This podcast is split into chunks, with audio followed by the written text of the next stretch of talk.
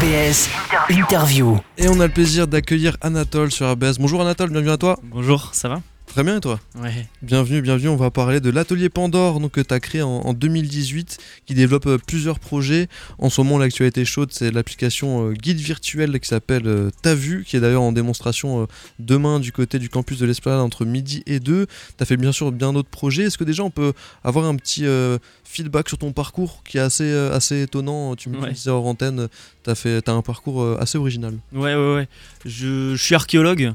Donc en fait, j'ai fait des études euh, après euh, des, une scolarité catastrophique. J'ai fait des, malgré tout euh, mon bac pour arriver à la fac d'archéologie directement. Ok. Et j'ai finalement euh, trouvé une passion là-dedans. Je suis devenu euh, archéologue, donc j'ai un diplôme en- en- à l'université en archéologie classique que j'ai doublé avec un, un diplôme en- à l'ENSAS, donc à l'école d'archi, en aménagement de sites historiques, archéo, etc. Et j'ai toujours fait plein de projets à côté, des assos. on a remonté un musée avec des collègues, on a fait des expos.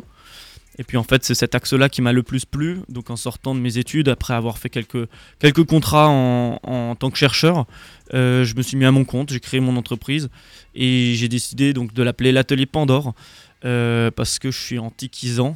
J'adore l'antiquité en général, que Pandore c'est un mythe qui est passionnant. Euh, je ne vais pas rentrer dans les détails, mais voilà, c'est un peu ça le parcours. Ok.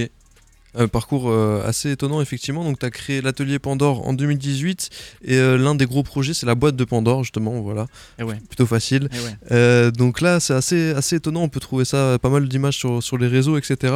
C'est des mini-musées, des mini-galeries, des mini-vitrines, comme des packaging un peu qu'on met dans la rue, comme ça, enfin dans des espaces publics. T'as t'as tout compris, c'est très bien résumé. C'est construit sur la base de conteneurs maritimes modifiés, euh, qui a été modifié par un Strasbourgeois euh, CNB euh, Archi. Et c'est une, ouais, c'est une grande vitrine, c'est ça, avec un, grand auvent. Et a priori, on peut proposer de me présenter des objets euh, patrimoniaux, des objets rares, fragiles, etc.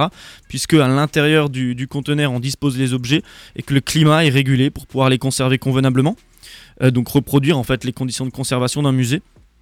Et voilà, c'est un peu ça l'idée, hein, c'est de mettre le musée dans la rue, de lui redonner une place, justement, en le mettant au milieu de la cité, de le, de le rendre visible et arrêter de le cacher derrière des murs. Quoi. Et justement, ces murs-là peuvent être un, un frein à pas mal de personnes. On se dit, c'est pas pour moi, euh, le Ouais. musée, voilà, il y a un frein mental aussi. Ouais. Et justement, là, le, le but, c'est de ne pas pouvoir euh, louper ça, quoi. C'est dans Ouais. la rue. C'est exactement ça. Euh, le, le- le problème, c'est que dans les musées, a priori, euh, il y, y a beaucoup de personnes qui vont et de plus en plus. Un travail, un effort qui est fait d'ailleurs vers les, les QPV et compagnie. Euh, mais en fait, euh, la question qui se pose, c'est comment est-ce qu'on continue à attirer des nouveaux publics Comment est-ce qu'on continue à essayer de convaincre qu'un musée, c'est pas juste chiant, poussiéreux, etc. Ouais. Le meilleur, la meilleure des réponses, a priori, c'est de montrer par l'exemple, en sortant les œuvres, en, en faisant une belle scénographie, en se présentant euh, aux citoyens directement. Et, et voilà, l'objectif, c'est ça, hein, c'est de, de- de refaire réapparaître les musées dans l'espace public. Quoi. Alors là, en ce moment, du coup, il y en a qui sont disponibles. C'est à Strasbourg, Ouais. c'est où? Ouais, il y en a une euh, qui est jusqu'à euh, demain soir, euh, sur la place de l'université, juste à côté de la fac de droit.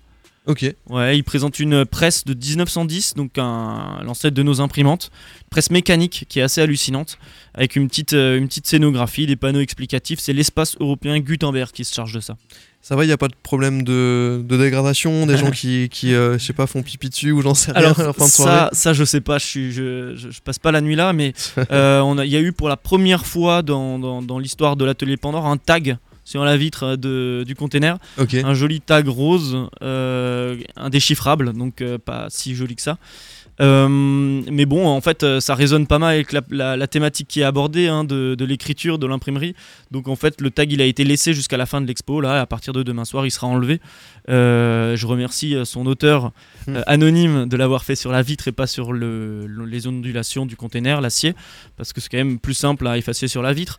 Mais, euh, mais ouais, c'est c'est, c'est une possibilité hein, que les citoyens s'expriment sur, les, sur ces objets culturels. Quoi.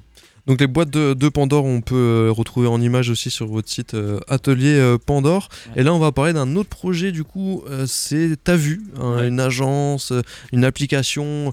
voilà, il y a aussi de la réalité augmentée, enfin virtuelle, etc. Enfin, c'est tout un, tout un projet. Globalement, c'est dit dans les, dans les présentations, c'est dédramatiser l'architecture en s'amusant. Donc voilà, tu parlais de ton amour pour l'architecture et pour, pour l'histoire d'une manière générale.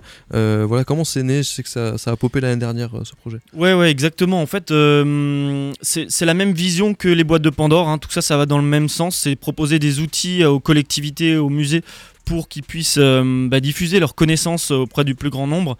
Et pour répondre à ta question, comment est-ce que c'est né? C'est né d'une expérience que j'ai vécue au musée Adolphe Michaelis, qui est un musée d'œuvres en plâtre, des copies grecques et romaines. Euh, où on va pouvoir retrouver, donc c'est au Palais Universitaire à Strasbourg, hein, c'est visitable les lundi, mercredi et, et vendredi après-midi de 14h à 18h. Et si vous y allez, vous verrez que au-delà du lieu qui est assez exceptionnel, vous allez y retrouver Zeus, Athéna, Aphrodite, enfin tous ces dieux ces déesses qu'on connaît euh, parce qu'on a grandi dans cette culture-là. Et, en fait, il n'y a pas grand monde qui va en dehors des étudiants. C'est utilisé comme un, outil d'apprentissage encore, mais, mais, mais c'est pas un musée qui est vraiment connu, qui, est visité et tout. Alors même que les thématiques, en fait, elles sont simples à aborder. Et du coup, euh, ouais, l'idée, c'est de se dire, euh, on va prendre tous ces éléments culturels-là, qui soient cachés dans des musées ou qui soient euh, visibles comme l'architecture, mais qui est, qui est visible, mais plus très lisible, puisqu'il y a tout ça, c'est des codes qu'il faut réussir à comprendre. Et donc, l'objectif, c'est de prendre un ton euh, ben, ben, simple comme là ce qu'on est en train de faire, discuter de choses et d'essayer d'expliquer de façon euh, simple et accessible euh, de, d'expliquer comment, comment fonctionne cette architecture, le, quels sont ses codes justement, pourquoi ça c'est un détail qui est intéressant plutôt que, que tel autre. Tout est basé en fait sur l'anecdote, sur le côté anecdotique, le côté un peu croustillant et ouais, t'as vu, tout est, tout est comme ça. C'est, c'est, ce nom, il vient en fait du, du fait que quand on fait visiter euh, des potes euh, Strasbourg, par exemple, on lui dit Ouais, t'as vu ce petit détail, t'as vu ci, t'as vu ça. Et voilà, ça a popé quoi. C'est l'élément de langage, effectivement. Alors concrètement, on télécharge l'appli et on a un système de chat avec un être euh, virtuel qui s'appelle Camille. Ouais, exactement. Le tout premier s'appelle Camille.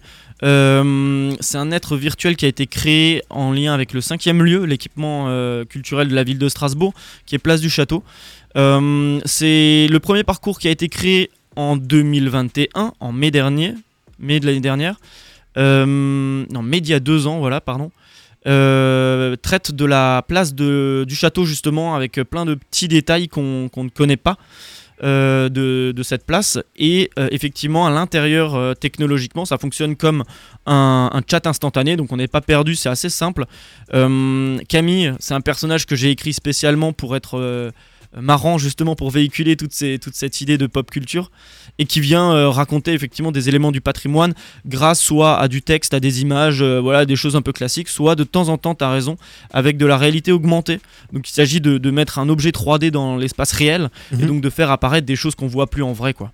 C'est vrai que la place du château, ça regorge d'endroits qui, sont remplis d'histoire. Donc bien sûr, bon, la, cathédrale, hein, le lycée Fustel de, Coulanges, le palais Rohan, le cinquième lieu, t'en parlais juste avant, le musée de l'œuvre Notre-Dame.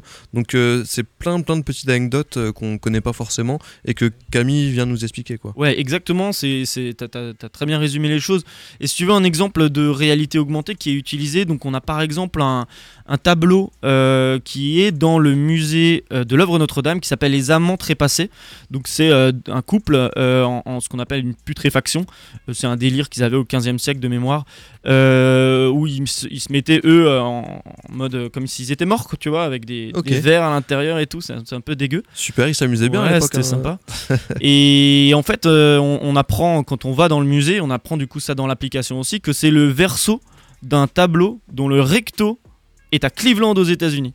Et grâce à l'application, on réunit les deux morceaux du tableau, le recto et le verso, et on les fait apparaître dans l'espace réel sur la place du château directement. Comment ça se fait que, que le verso s'est retrouvé euh, aux States? Écoute, euh, tu, tu, me poses une colle. Je suis pas dans le détail de, euh, de, de l'histoire des ventes, etc. Mais en fait, c'est des choses qui arrivent assez, assez régulièrement. quoi. Ok, un échange de, de, marchandises qui a fait ouais, je pense qu'en fait, c'était les ventes. tout ça, ça appartenait à une famille de nobles. C'est des, des, voilà, les tableaux, ils étaient faits par des, des, des familles riches.